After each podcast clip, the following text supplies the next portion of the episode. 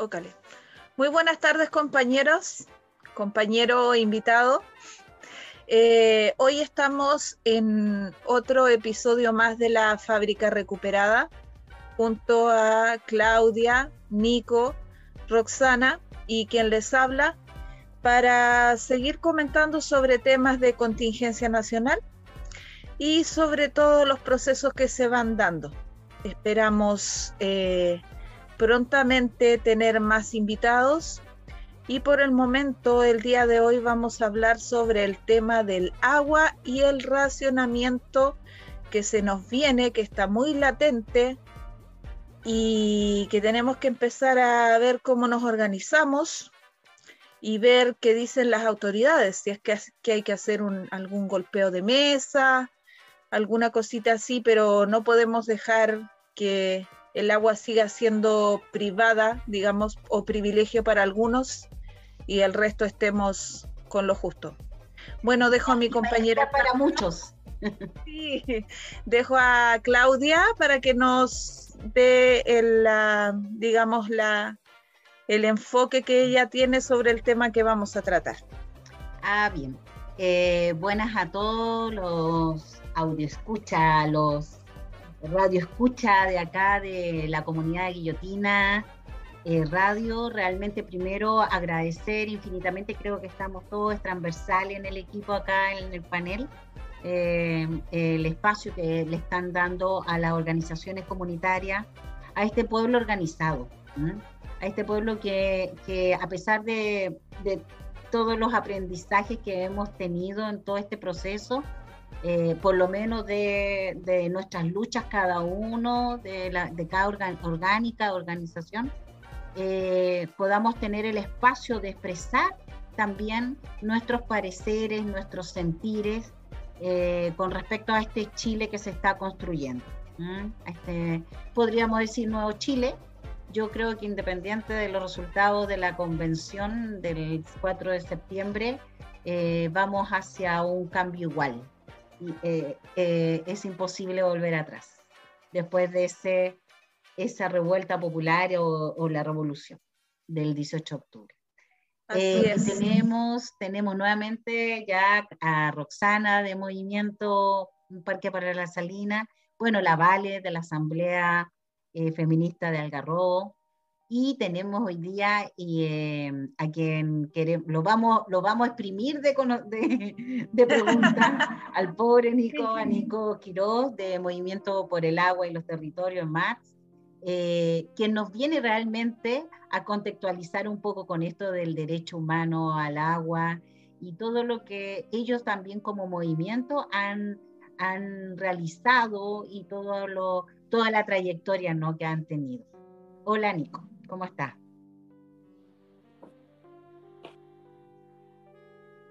Hola, gracias por la invitación. Un gusto estar acá en la guillotina. Así que, bueno, espero que sea un espacio de, reflexión y de análisis que enriquezca a todas, a todos y a todas, que es lo que más necesitamos en la formación en, en este periodo. Eso. Bienvenido, Nico. ¿Quién se lanza con alguna pregunta para el Nico? ¿Cómo lo, cómo lo, vamos viendo? ¿Qué, Roxana, ¿cómo has estado tú? ¿Cómo te has sentido? ¿Qué pasa con esto del agua potable? Un saludo para todos aquellos que se están sumando a, este programa como parte de. Y esa es, es bueno porque, como decía Claudia, eh, es muy transversal y de eso se trata. Todos tenemos necesidades diferentes, pero todos queremos un Chile diferente. Y me gusta esto de tener aquí a Nicolás, porque él nos puede dar un enfoque muy distinto de lo que, del tremendo problema que tenemos en este minuto, porque ahora nos llega a la ciudad, pero este problema hace mucho rato ya que está en el interior. Entonces a mí me gustaría consultarle a él eh, si para nosotros viene un racionamiento de agua. ¿Será? ¿Cómo? ¿Qué va a pasar en el interior?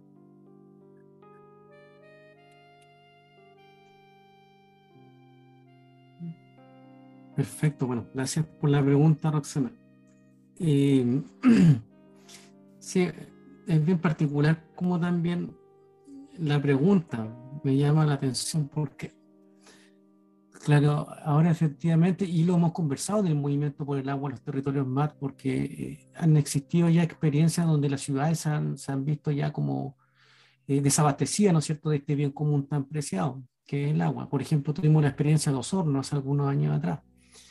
Eh, también se señaló Santiago y ahora efectivamente es lo que están señalando ustedes.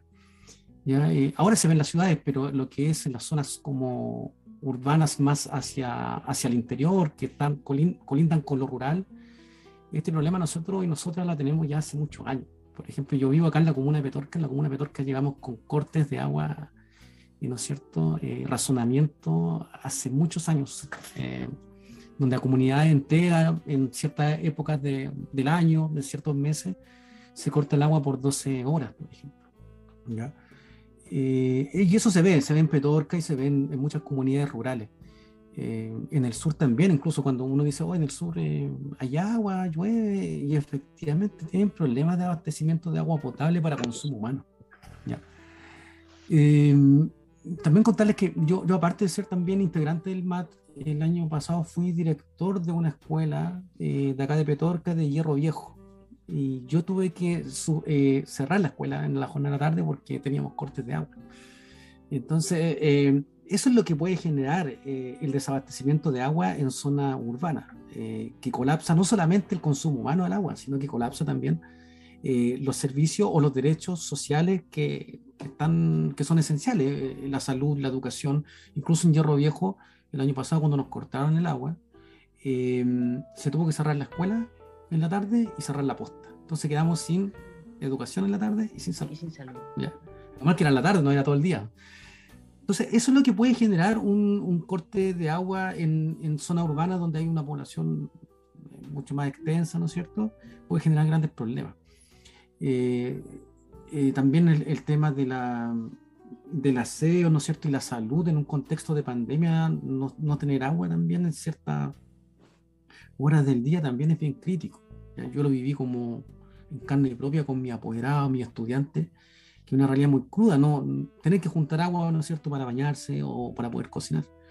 Y una experiencia bastante, bastante triste incluso también no tener servicio educativo también es muy triste, o sea, decirle a los estudiantes mm. no van a tener más clases en la tarde y, ver también esa tristeza en ellos porque también la escuela igual pasa a ser un espacio de contención y de encuentro.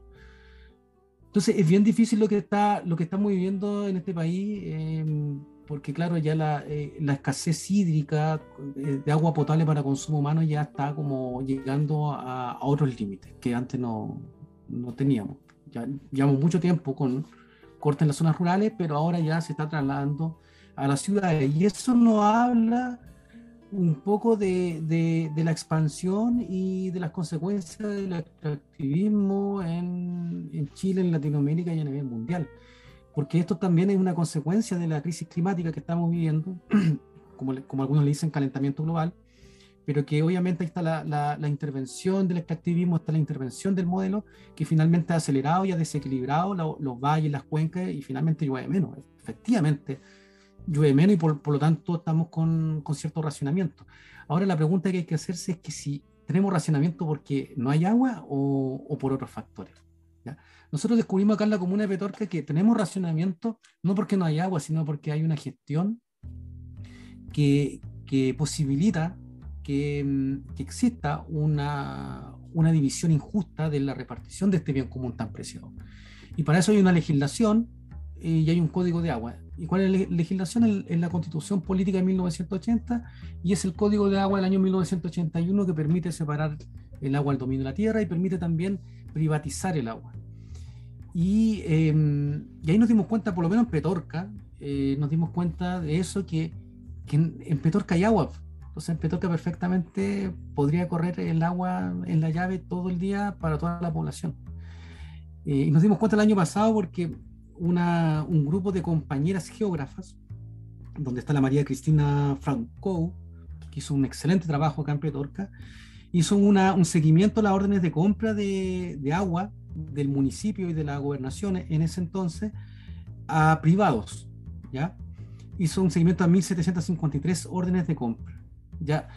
Para contextualizar un poco, en Chile más del 50% de, de, de las comunas en el país están declaradas en escasez hídrica. Cuando están declaradas en escasez hídrica, la, la gobernación, que hoy en día es la delegación presidencial, está obligada por ley a comprar agua y abastecer con agua a todas las comunidades y a todas las personas con un mínimo de 50 litros eh, diario por persona. entonces, María Cristina Froggo eh, hizo este seguimiento con las órdenes de compra de la municipalidad y se dio cuenta de que toda el agua que abastecía a las comunidades de APR y abastecía a todas las personas era sacada del mismo valle. Es decir, en Petorca sí tenemos agua, pero está mal distribuida. ¿Y quién vende el agua? La agrícola. ¿Para qué? Para las vende al Estado para abastecer a las comunidades de APR y al mismo tiempo también riega sus cultivos, riega sus paltos, sus nogales, sus cítricos. Entonces, estamos viendo que estos cortes de agua no necesariamente por la sequía o el calentamiento global, es porque también hay un acaparamiento del agua y hay un mercado de las aguas que permite esto de que eh, ciertas personas, que ya sabemos quiénes son los grandes grupos económicos, mantengan el control de este bien común tan preciado. Nosotros, nosotros y nosotras como movimiento le hemos denominado bien común al agua. No es un recurso natural. Es un bien que le pertenece no solamente a las personas, sino que también le pertenece a la naturaleza y a todas las formas de vida. Entonces también tenemos un cambio, una visión distinta a lo que, a lo que tiene el sistema y, a lo que, y, cómo administra el sistema también esto. Y, entonces así nos vemos como en, en, esa situación que tú me preguntas, Roxana, que, que, bueno, tienen, van a tener los cortes de agua, racionamiento de agua en las ciudades, pero es una realidad que estamos viviendo los territorios, los territorios en sacrificio hace muchos años. Eh, el MAT, al, al, al movimiento que pertenezco yo, eh, es un movimiento plurinacional que, que, existe el año 2012 y se constituye con la principal demanda del año 2012 de comenzar un proceso de desprivatización de las aguas y la derogación de las, de, de, de, del Código de Agua del año 1981. Y lo que planteamos nosotros, nosotras, nosotros es que se tiene que recuperar el agua, pero se tiene que recuperar para la gestión comunitaria. Entonces también ahí puede ser una respuesta también para las ciudades. Yo no tengo una receta, para traer acá, pero también es lo que se ha hecho en, las comunidades rurales. En las comunidades rurales, ¿qué es lo que hay? Hay gestión comunitaria de las aguas. ¿Y cuál, es, ¿Y cuál es el instrumento? Son las cooperativas de agua potable rural o los comités de agua potable rural. Y eso también, eso mismo podría pasar también en las ciudades. O sea, efectivamente va a tener que haber, existir organización vecinal, organización popular para hacer frente, ¿no es cierto?, a esta, a esta, a esta carencia de este bien común, que es indispensable para la vida. Cuando aquí se nos corta el agua en la llave, es increíble. O sea, no es lo mismo que salga agua de la llave a que acumular agua, ¿ya? porque también es un trabajo extra, se pierde la calidad también, eh, tiene una serie, una serie de factores. Entonces el llamado igual está alerta y, y, y, estar en organización. Porque algo, también dijo Valeria que, que es re importante cómo, también golpeamos la mesa también, aparte de organizarnos y generar gestión comunitaria, como también hacemos presión a, los distintos instrumentos, instituciones para que, que suelten el agua. incluso fue un lema también eso después del estallido, o sea, suelten el agua.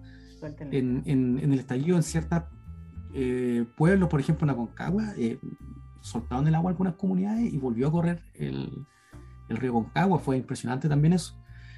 También ha habido experiencias de control territorial también en ese sentido, de, de, de romper también algunos diques, algunas comunidades en el país también han hecho eso. Entonces estamos ante una experiencia, estamos ante un contexto y un periodo histórico que, que nos demanda una urgencia. Y la urgencia es generar un cambio de paradigma.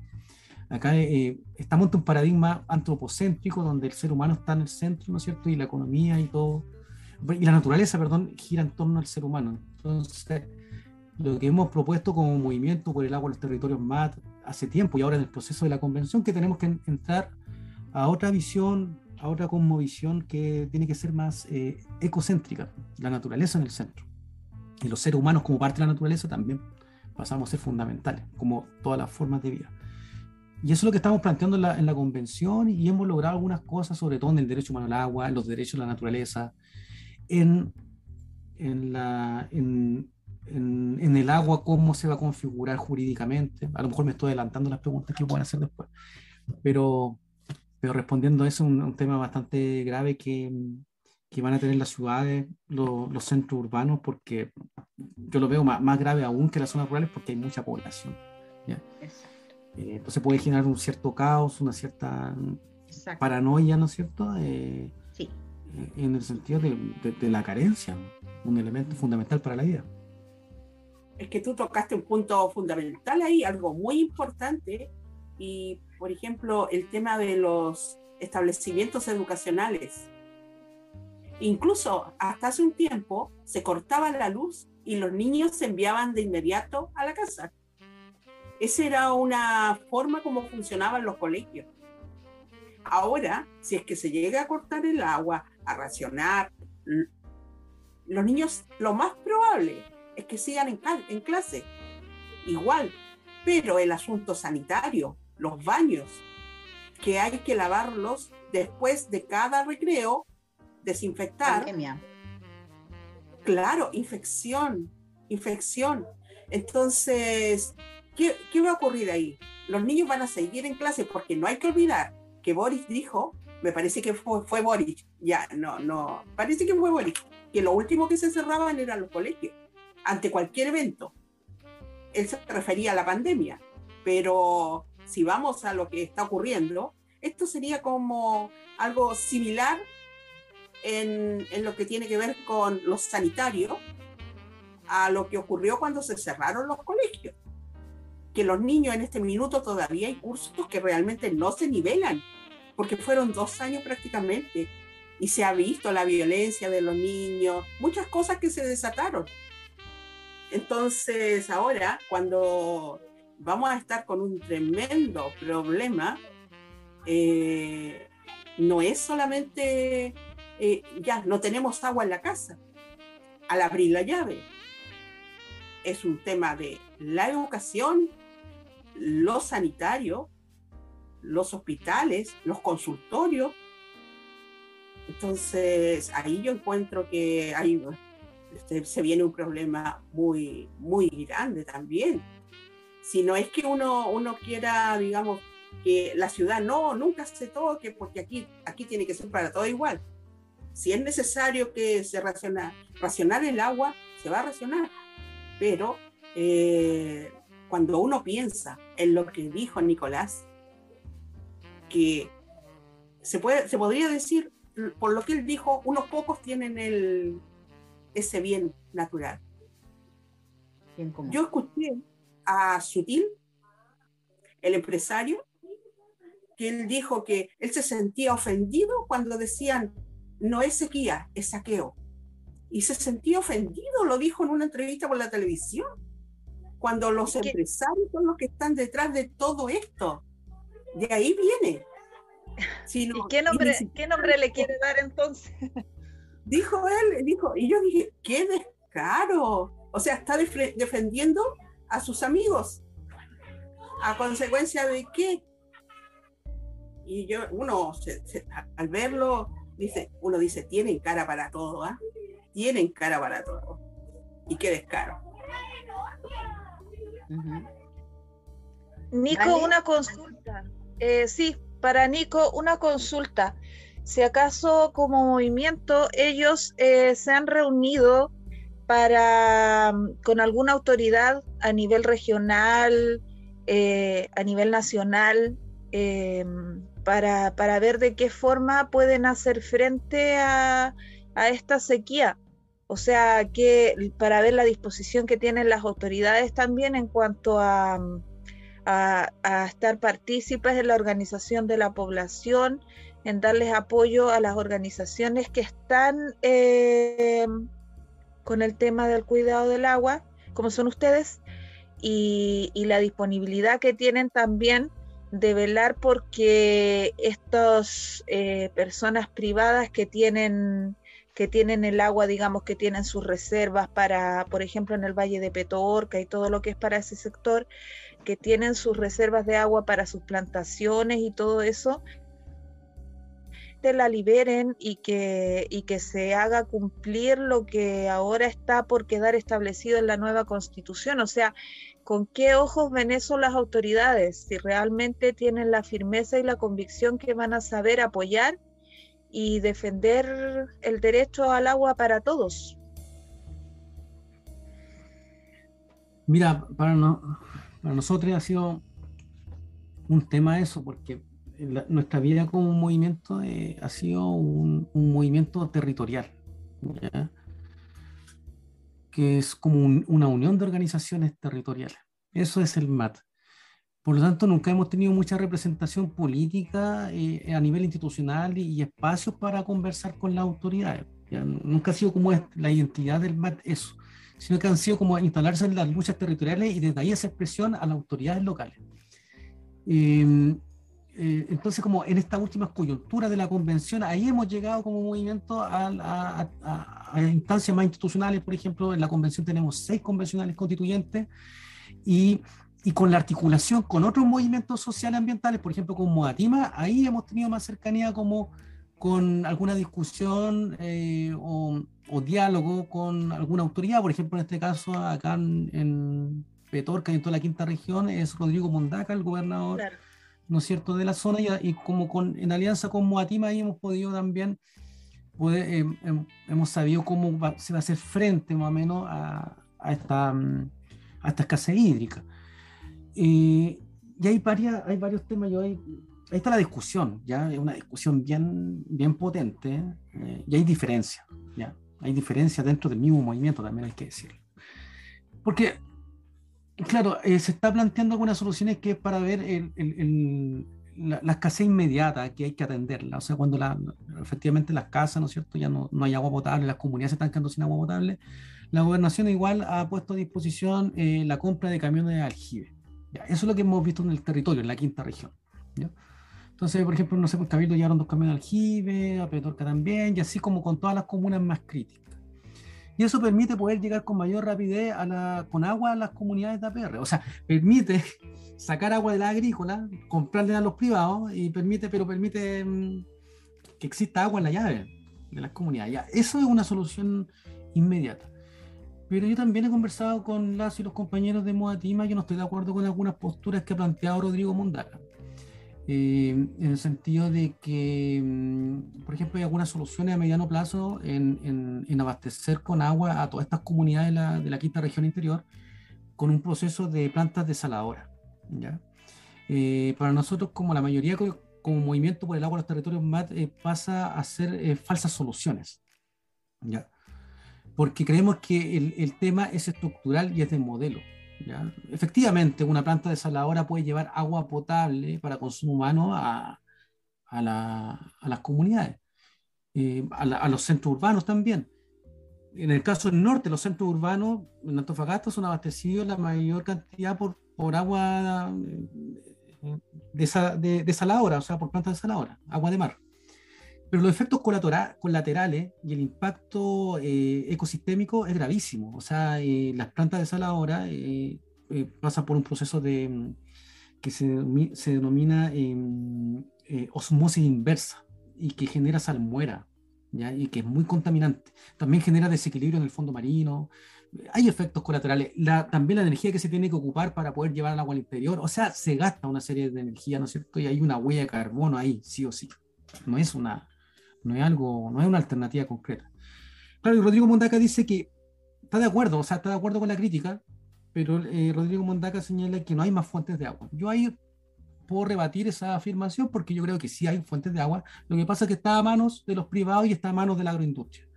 Entonces, no hay prioridades de, de, la gestión del agua. Y por eso es que ahora igual eh, eh, se hace indispensable tocar el tema de la convención, porque lo que hemos logrado en la convención constitucional Primero, el, derecho humano al agua ¿ya? y su saneamiento.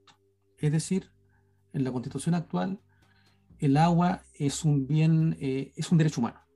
¿ya? Y no solamente el agua, sino que el agua saneada, con saneamiento, que quiere decir un agua de calidad, limpia, que se pueda tomar. ¿ya? Y por otra parte, se consagró el agua como bien común natural inapropiable. Esa es la figura jurídica que está en, el actual borrador.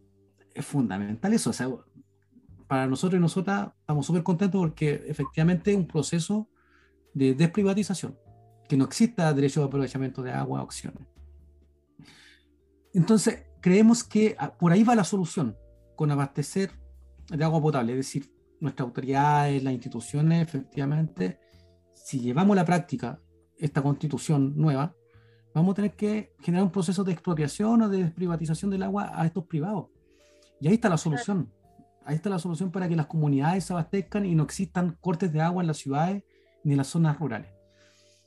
Entonces, ahí está, ahí está la discusión hoy en día. ¿Qué hacemos? ¿Falsas soluciones o atacamos el problema de fondo? Y para atacar el problema de fondo hay que cambiar el modelo. Y eso es lo difícil también, porque también es, terminar con todo el empresariado o que se reduzca la agroindustria. Y eso sabemos cómo actúa el empresariado, sabemos cómo actúa Juan Sutil, que es presidente de la CPC, eh, que es una organización, una articulación de las principales empresas del país y obviamente ellos no van a soltar sus ganancias, así como tan fácil tienen el poder de los medios de comunicación, de una u otra forma tienen el poder de las Fuerzas Armadas con las últimas declaraciones que ha hecho la, la Fuerza Armada, la Marina, ¿no es cierto? En, en, este, en estos momentos que están diciendo efectivamente, o sea, yo creo como que infieren, o sea, están generando inferencia, ¿no es cierto?, indirectamente de que ellos pueden golpear la mesa también. Eh, entonces, ahí está el tema como del acercamiento a la autoridad y, y, por otra parte también como movimiento nos hemos acercado a las autoridades y nos ha funcionado en algunos territorios y sobre todo para parar proyectos extractivistas que afectan el consumo humano al agua de ciertas comunidades. Y lo hemos logrado, por ejemplo, con abogados que son parte del MAT que ayudaron, por ejemplo, el tema de Putaendo, de Pascualama, eh, ahí está la, la Cota Constanza San Juan, que ha estado en la lucha histórica, ¿no es cierto?, por, por la defensa de los glaciares, por ejemplo, y también por, la, por el agua potable para consumo humano, eh, de las mineras, y así suma y sigue. Entonces, ahí está, bajo lo que tú me preguntas, cómo, cuál es nuestro acercamiento a la institucionalidad y cómo podemos dar soluciones inmediatas a corto plazo, mediano y largo plazo, más o menos son esas. Pero sí, no, no, no, queremos por lo menos plantar esa a la hora. Somos bien enfáticos en eso. No queremos, no queremos falsas soluciones, queremos cambios concretos. Claro. Bien. Atacar el eh, problema como más de raíz. Sí.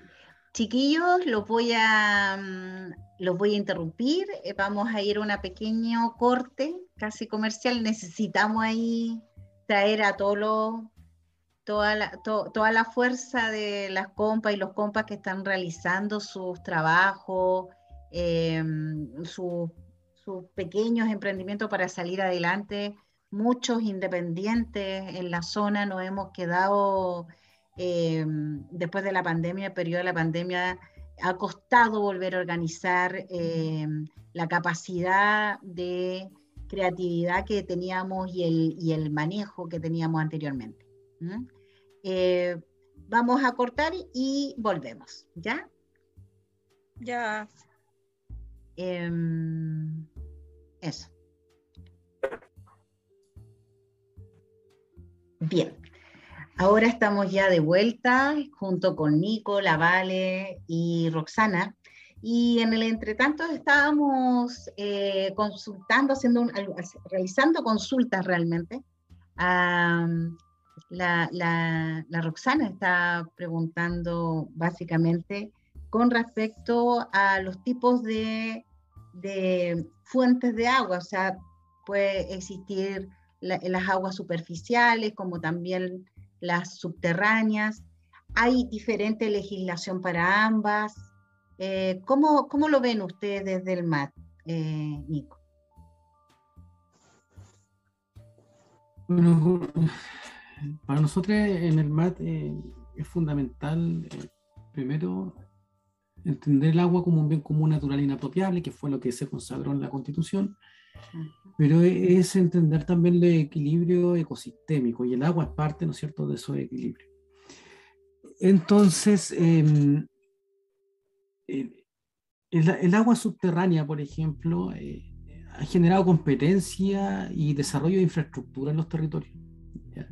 Y así también em, muchos proyectos del MOB, del, movimiento, o sea, del Ministerio de Obras Públicas y la DOH, que finalmente hacen gran infraestructura para abastecer a las comunidades eh, con agua potable, pero sin embargo están extrayendo agua que es histórica, ¿ya? Que, que permite, ¿no es también los equilibrios eh, en todo el valle, en toda la cuenca. Entonces, claro, efectivamente el agua subterránea eh, es la que abastece, por, por, ejemplo, a través de los pozos a, a la APR, a los comités de agua potable rural, a la sanitaria. Pero hay una sobrecompetencia de eso y cada vez hacen pozos más profundos. O sea, los pozos, por lo menos acá en Petorca, antes eran de 60 metros de profundidad, ahora están en 150, 120. Cada vez el agua está más, más profunda y se están agotando. Cada vez se va agotando esa fuente de agua que están, están cada vez más, más a fondo. Y claro, existen eh, diferentes instrumentos para poder eh, organizar ese, esa extracción de agua. Por ejemplo, lo, los instrumentos de fiscalización para el agua subterráneas de pozos son las CASUP, ¿ya? Y ahí también, claro, se reparten derechos de aprovechamiento a particulares y a partir de esos derechos de aprovechamiento eh, es lo que pueden sacar de un pozo. Y la agroindustria tiene muchos derechos de aprovechamiento de agua, muchas acciones. Y, y, y en una cuenca eligen también eh, para fiscalizar la buena extracción y el buen uso y que se use efectivamente los derechos de aprovechamiento que uno tiene, se, se generan estas las CASUP que son eh, como juntas de vigilancia. Y la CASUP es integrada por las personas que tienen más acciones, pues efectivamente está integrada por, por los grandes terratenientes, por lo menos en, en, la, en las zonas rurales. Y también, claro, y por otra parte están las aguas superficiales, que son las aguas de río, que son las aguas de glaciar, ¿no es cierto?, que se derriten y empiezan a circular por el valle. Pero esa agua generalmente no se usa mucho para consumo humano, ¿ya? A excepción de lo que ocurre por ahí en el Cajón del Maipo, en la región metropolitana, eh, sino que se usa más que nada para la agricultura, tanto de la agroindustria como también de la agricultura campesina, que cada vez queda, menos agricultura campesina, hay que decirlo también. Eh, entonces tenemos estas dos fuentes de agua. ¿ya? Eh, obviamente las aguas superficiales cada vez son menos porque llueve menos, ¿ya? hay menos nieve en la cordillera y, y por lo tanto este, se generan estos desequilibrios. Pero en la zona urbana y sobre todo en la zona costa, Allí eh, el abastecimiento es por pozo, por agua obviamente eh, subterránea. Entonces también eso es lo que es lo que toda mesa o toda organización de agua potable comunitaria ve, porque nosotros tenemos en Petorca eh, experiencias de mesas del agua, ¿ya? Y también se ve eso, o sea, se ve como el, el tema de que es necesaria la fiscalización para que no exista un pozo eh, un pozo de agua profundo de un terrateniente al lado de un pozo de agua de la, de la cooperativa de agua potable rural o del comité. Entonces también generalmente las mesas del agua, las mesas comunitarias tienden como a la fiscalización del territorio, ¿ya? a que se extraiga de una forma justa este bien común, ¿no es cierto?, para consumo humano. ¿ya? Eh, eso. Ahora es importante también entender en todas estas discusiones si se integran no sé, o si se empiezan, comienzan mesas del agua o mesas comunitarias, entender también el proceso constituyente. Porque, claro, como había dicho yo anteriormente, o sea, lo que se ha consagrado en esta constitución, el, eh, se ha consagrado el agua como bien común, natural, inapropiable, se consagró el derecho humano al agua y su saneamiento, pero también se consagró los derechos de la naturaleza. Y también se consagró el estatuto del agua. ¿ya? Y a partir de eso, ahora existen prioridades en torno al uso del agua. Y la primera prioridad eh, para el uso del agua ahora es el consumo humano. Entonces el Estado, de aquí, en, de aquí en adelante, si se ratifica la constitución del 4 de septiembre, el Estado va a tener la obligación de, eh, de tener como primera prioridad abastecer de agua potable para consumo humano a las comunidades. Entonces, por lo tanto, va, el Estado va a tener que controlar la extracción de agua de los pozos, sobre todo de los particulares. ¿ya?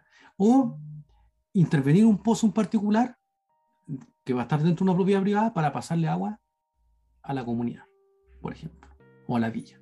Eso lo va a tener que hacer el Estado. Entonces, eso, eso es lo, no sé si llamarlo entretenido, pero es como lo, lo desafiante del proceso histórico que estamos viviendo, que si muchas cosas quedan así y se ratifica esta constitución, eh, lo desafiante va a ser llevarlo a la práctica. ¿ya? Va a ser con qué poder, con qué acción colectiva vamos a ir a intervenir un pozo de un particular. Y eso se va a tener que hacer con una acción concreta. Y se va a tener que hacer con una acción comunitaria, porque efectivamente, claro, el Estado está, tiene que asegurar, pero el poder, el poder no está en un lugar, el poder se ejerce. ¿ya? Y generalmente cuando toma... Claro, e y ahí las comunidades van a cumplir un rol clave, tanto en el plebiscito como en, lo que viene después. Entonces, eso es el panorama actual de, de, del agua, tanto subterránea como del agua superficiales, pero hay un, un, elemento común, es que la actual legislación, la actual constitución separa el agua del dominio de la tierra. Es decir, el agua la extrae, ¿no es cierto?, de la naturaleza y pasa a ser considerada como un bien de mercado. Eso es lo que queremos acabar. Eh, justamente porque estamos en un proceso de cambios de paradigma, podríamos decir. Si es que logramos eh, el objetivo, se logra el objetivo del 4 de septiembre. Pero también, incluso no, no lográndolo, el problema desaparece. O sea, efectivamente estamos ante ese, un escenario bastante poco, eh, eh, no sé, llevadero, yo podría decir, para nosotros las comunidades independientes del 4 de septiembre o independiente de lo que suceda el 4 de septiembre. Eh, obviamente que siempre va a ser mucho más llevadero cuando estás tienes el derecho, eres titular al derecho, o sea, tienes derecho al derecho, ¿me entiendes? Pero eh, me, queda, eh, yo en lo personal, me, por, por, tratarse de, de, un recurso, de un bien tan necesario, tan básico, tan o sea, sin agua no hay vida, así de simple las vidas, las las cotidianidades, a lo menos las cotidianidades urbanas, se quiebran. Y se quiebran significativamente, porque no estamos hablando de, eh, como en escenario de catástrofe natural, en que un terremoto, un tsunami, en que obviamente se corta el, se, ve interrumpido eh, el recurso, sino que eh, en estos momentos lo que estamos hablando es de una de un proceso que va a ser permanente, es un desastre silencioso, o sea, se le llama de silencioso en el sentido de que es de permanencia. Cambiaron las lógicas de vida, van a cambiar las lógicas de vida. Los hábitos cambian, eso es lo que estábamos hablando nosotros en el, en el podcast anterior, ¿no? De qué manera el impacto hacia las comunidades y la naturaleza, pero hacia las comunidades va a ser eh, en, a lo menos en comunidades en que no estamos familiarizados con la escasez. Porque obviamente em, las zonas del interior y las de sacrificio en nuestra región sí tienen ya experiencia, ya operatividad con respecto a la escasez saben manejarse, saben qué hacer, ¿me entiendes? Pero en gran cantidad de personas y de población en lo urbano, en lugares urbanos, eh, nosotros lo vemos más como que va a traer asociado otros conflictos que ya lo estamos viendo en otros lados. Y segundo, que al tratarse de un, de un estado de emergencia y desastre, eh, me preocupan los famosos estados de excepción que se están dando porque eh, em, podría estar asociado un poco a el tema de eh, seguridad de Estado en situaciones de emergencia. Estados de sitio, todas las facultades que se tienen en los estados de excepción, aunque también en la constitución también está eso, eso viene con otra propuesta. Eh, pero igual, o sea, eh, me preocupa esa parte también, el manejo de cómo las comunidades van a poder sintonizar, sensibilizarse, hacer toda esta inducción a, la, a escenarios de carencia y, no, y de anormalidad, a y, el, uso de, los estados de excepción. No sé, Roxana si, o Valeria. Sí, quiero, quiero acotar, eh, sumar eh, una opinión a lo que tú estás diciendo en este minuto, porque porque nosotros no nos podemos abstraer de lo que pasó el 18 de octubre. El 18 de octubre nosotros salimos porque habían carencias. Las demandas octubristas no han sido satisfechas. Y si, a esto le estamos sumando un punto más, esto va empeorando. La gente va a estar más insatisfecha. Y cuando llegue el racionamiento, aquí, aquí ya estamos pasando nosotros una etapa. Estamos hablando de que el agua es vida. Estamos hablando de lo sanitario. Estamos pasando de cosas de... O sea, es como que para nosotros estuviésemos volviendo al siglo no sé cuánto, en donde no había, por ejemplo, red de agua potable o alcantarillado estamos, estamos retrocediendo en vez de avanzar. ¿Y qué es lo que pasa? Aquí el pueblo es el que sufre. El pueblo, al pueblo se le castiga, se le reprime. Porque no podemos olvidar que la revuelta es eso. Es la, los 30 pesos fueron la gota que rebasó el vaso. Pero yo estaba buscando información y detrás del tema del agua hay unos holding. Ellos son empresas que se dedican a tasar derechos de agua, vender derechos de agua y la venta de propiedades, predios agrícolas. Mm. Esto, yo no hay que ser muy, muy, digamos, sacar una fórmula y ver quiénes son los que son dueños de esta empresa son los mismos de siempre. Entonces, cuando uno va, el empresariado, o sea, en el fondo, el empresariado tiene el agua asegurada para las propiedades que están en, en, este minuto, supongamos, hacia el interior. Pero es lo mismo que nos va a ocurrir. Si nosotros, por ejemplo, generalmente lo que ocurre en la región metropolitana, después viene acá. Aquí es lo mismo. Si, si esto nos, nos pilla en algún minuto a todos, y nos vemos involucrados. Pero encuentro también que existe una oportunidad ahora para no tratar de ver todo negro, pero eh, una oportunidad de que nosotros nos reunamos, nos autoconvoquemos en torno a la necesidad del agua. Así como lo hicimos antes, porque las asambleas estaban llenas, teníamos mucha gente, mucha.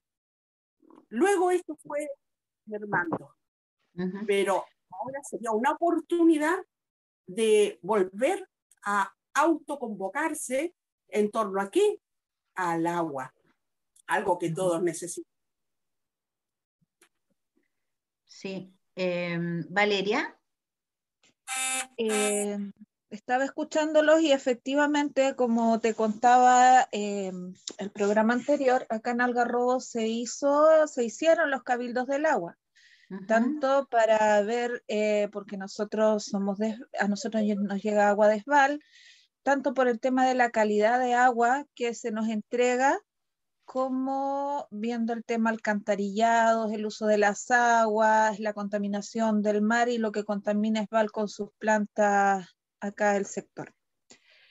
Eh, estaba pensando mientras lo escuchaba, escuchaba al Nico, tenemos ahora el tema de la pandemia, coronavirus. ¿Qué pasa si llegase otra pandemia, otro tipo de enfermedades que se propagan rápido como el cólera y hay escasez de agua? El tema sanitario, salud. Y lo que decía Roxana también, en ese sentido estaríamos retrocediendo cuántos, un siglo prácticamente atrás, cuando había cuánta mortandad, cuando llegaba, venía, empezaba en Europa una peste, después se pasaba a América y así sucesivamente iba llegando a los países y en Chile también llegaron. Y hoy en día es un tema de voluntades. Obviamente sabemos que ellos no van a querer soltar sus privilegios. Por eso es que es necesario pienso que es muy necesario trabajar que se apruebe la nueva constitución. No está tal vez con todas las cosas que nosotros hubiésemos querido que estuvieran. En el camino se arregla la carga, pero sobre el tema de agua y naturaleza, yo creo que hay cosas importantes que fueron aprobadas, que están en el borrador y que es necesario que por esas cosas sea aprobada la constitución. Para que tengamos una garantía, para que tengamos una carta bajo la manga que podamos mostrar al organizador, que podamos decir, tenemos esto, esto lo estipula, esto lo dice. No puede ir en contra de la ley, no puede ir en contra de la constitución. Sí, fíjate que eh, independiente, o sea, ¿por qué yo digo independiente del escenario? Obviamente que ojalá que sea el más favorable, eh, el escenario eh, constitucional, o sea, constituyente.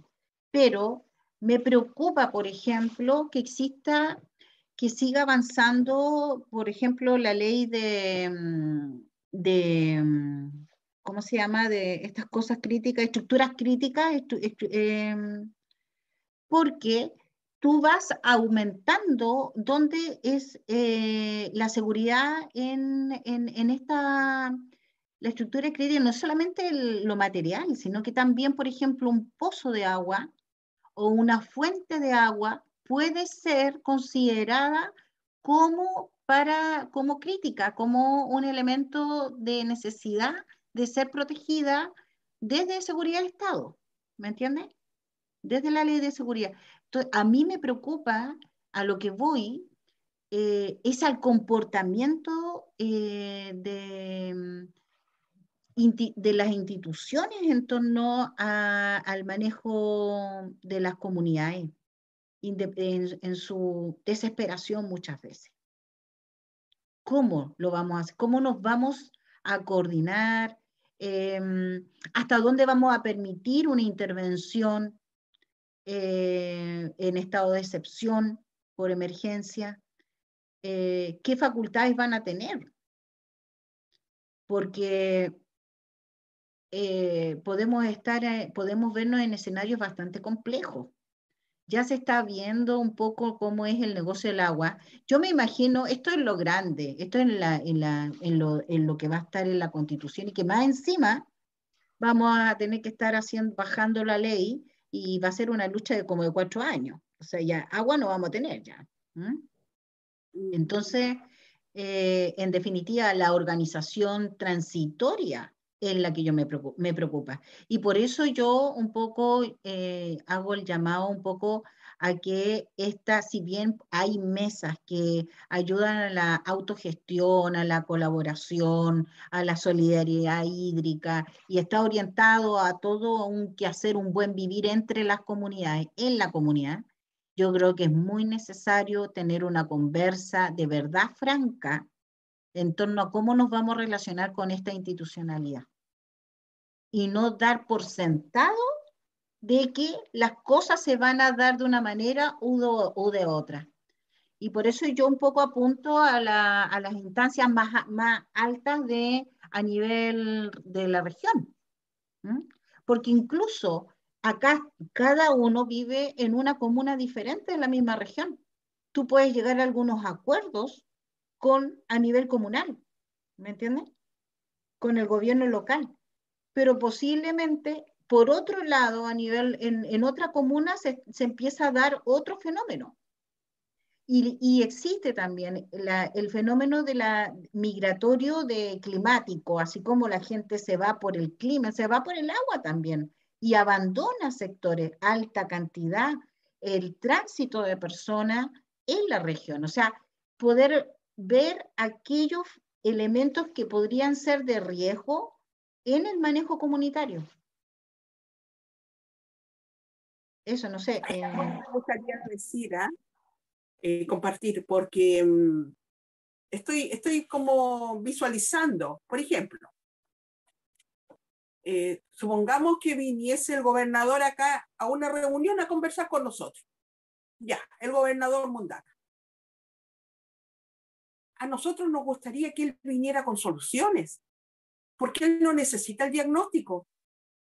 Porque ellos cuando asisten vienen como a tomar nota de lo que necesitamos. Y eso es todo. Pero nosotros necesitamos que cuando una autoridad se acerque, nos diga, mire, esto es lo que vamos a hacer. El día 20 hacemos esto, el día 30 hacemos esto otro. Entonces, en base a eso, nosotros decimos, ¿sabe qué? Este punto está bueno, este otro está malo, porque tienen que preguntarle a los territorios, nosotros sabemos. Ellos tienen una mesa de asesoría con muchos títulos, pero es gente que está por un trabajo que vive quizás en otra región, no tiene nuestras necesidades. Y lo digo en base a que nos ha pasado a nosotros, como movimiento a las salinas. Entonces, por eso yo, yo, a eso es lo que yo apuntaría, que cuando una autoridad va a un territorio, va a conversar con esa población, lleve soluciones concretas, no diagnóstico, y en base a ese programa que él lleva esa propuesta, la población, el barrio, la comuna le dirá, mire, este punto no, este punto sí, vamos conversando, porque parece que de repente uno se olvida que, que nació de abajo, ¿ya? Entonces, vamos conversando y llegamos al punto en donde es una solución real. Pero si no hay intención ¿qué podemos hacer? Entonces ahí es donde yo apuntaría como un poco de presión. Que tengan la disposición porque cada comunidad tiene su propia problemática. La problemática de San Antonio no es la misma que de Petorca y no es la misma que de Viña. Jamás. Sí, pues no, no, no, no, pues sí, cada uno tiene sus realidades, pero a lo que yo voy es que la mesa tendría que, tendría que abarcar a lo menos a la gran cantidad de comunas. O sea, ir como organizaciones, o sea, sociedad civil organizada, porque ¿para qué vamos a hablar de la gallas? Empecemos realmente de verdad, porque lo que nos pasa a los movimientos y lo que nos pasa a, a las organizaciones que seguimos, a los movimientos, por lo menos los que consideramos que nos representan, es que eh, muchas veces se tornan en asamblea donde son personas y, son personas perfecto, eh, es, opinión, es la opinión personal, pero eh, esa persona después se va a su casa y en ningún momento hace un esfuerzo ni gasta ni cinco pesos, ni su tiempo, ni, ni una tarde, ni una mañana para hacer trabajo comunitario, para, para poder llegar a una solución colectiva.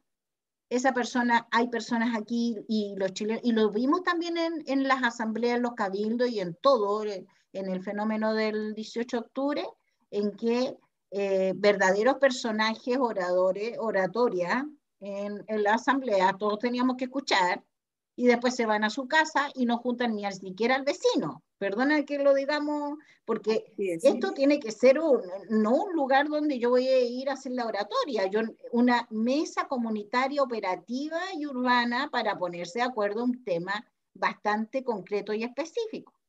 ¿Me entiendes? Y ahí, y ahí yo siento, por ejemplo, nosotros, nosotros nos dedicamos, somos una organización que nos dedicamos a la promoción de la reducción de riesgo de desastre y con eso, con el modelo de los COE, trabajar en las comunidades y todo. Entonces uno dice, ¿dónde está la pata institucional? Porque es como que una parte de la comunidad, una parte conversa, habla, se pone de acuerdo, pero si la otra, el otro lado, lo institucional, eh, lo gubernamental, no escucha o no se da por enterado de esto, olvídate. Volvemos de nuevo a foja cero. Y muchas veces ha perdido tiempo, ¿me entiendes? Eh, la eficiencia del tiempo, ¿me entiendes? De que tenemos, porque eh, te dicen, pero ¿a dónde lo dijo? ¿Cómo lo dijo? Pero usted llenó el formulario, usted, entonces empieza una burocratización para poder llegar a una instancia de conversación y de puntos en común para poder armar un plan estratégico a nivel regional. y que todas las comunas y las organizaciones que estamos organizadas y que tenemos sentido en el bien común, eh, sepamos, oye, esta es la carta grande, esta es la, esta es la hoja de ruta, así va a ser, así, o sea, coordinemos en comunidad. ¿Me entiendes? Porque podemos coordinar entre nosotros y lo que me, lo que me hace ruido es que la institución, lo institucional no se va a hacer con la sorda no, no le va a llegar la información, no sé.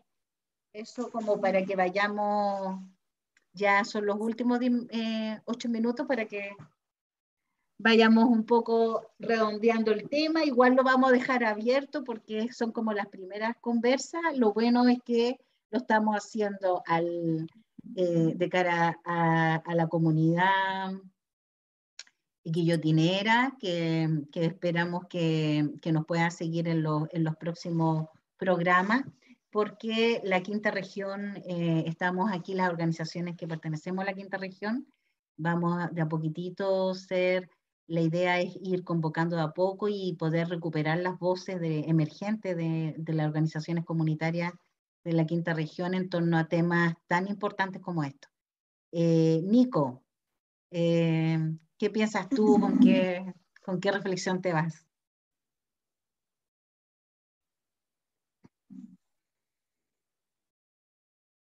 Bueno, yo me con la reflexión que, que como movimiento siempre hemos, siempre hemos, señalado que acá es clave la gestión comunitaria y ustedes lo estuvieron discutiendo acá, cómo hacerlo, cómo dialogar con las autoridades, cómo hacer esta, esta ruta, ¿no es cierto?, esta, eh, planificar el territorio, ¿no es cierto?, con cosas concretas. O sea, para nosotros es fundamental la, lo concreto, la práctica concreta, y eso se hace con ejerciendo el poder, el poder de las comunidades, y, eso es poder popular.